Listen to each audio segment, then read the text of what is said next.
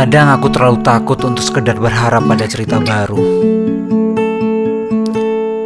Bukan tentang trauma, tapi aku takut mengalami hal yang serupa. Aku bukanlah orang yang banyak mengetahui urusan jatuh hati dan persepsi. Aku pernah berjuang mati-matian tanpa berujung sebuah kepastian.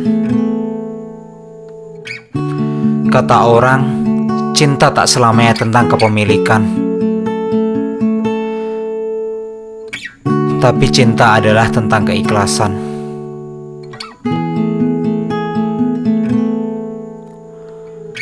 Aku pernah merasakan perihnya ditolak tanpa penjelasan. Sakitnya mendamba tanpa balas peduli.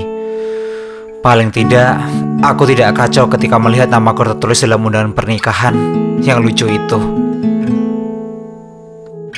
Bukanlah trauma yang membeku dalam otakku. Mungkin hanya segala macam proyeksi dan terkaan yang muncul dari masa lalu. Yang membuatku merasa tak percaya diri dan merasa jatuh hati itu sulit dimengerti. Padahal saat ini tentang mulah jiwaku tertambat.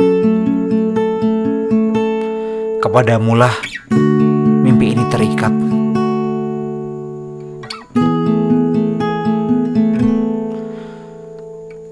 Kalau aku boleh jujur, kamu sosok yang menyenangkan dalam setiap percakapan.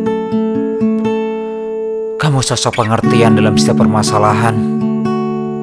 Dan kamulah yang saat ini muncul pada setiap doa di ujung malam. Ya maaf, aku memang tak tahu diri. Menjadikanmu sosok yang selama ini benar-benar ku cari. Kau muncul mengubah sunyi menjadi berbagai macam bunyi. Yang bahkan aku pun takut untuk jujur pada diri sendiri. Apalagi harus jujur kepadamu. Apa aku mampu? Lucu ya. Kadang selepas itu aku bicara dan tertawa.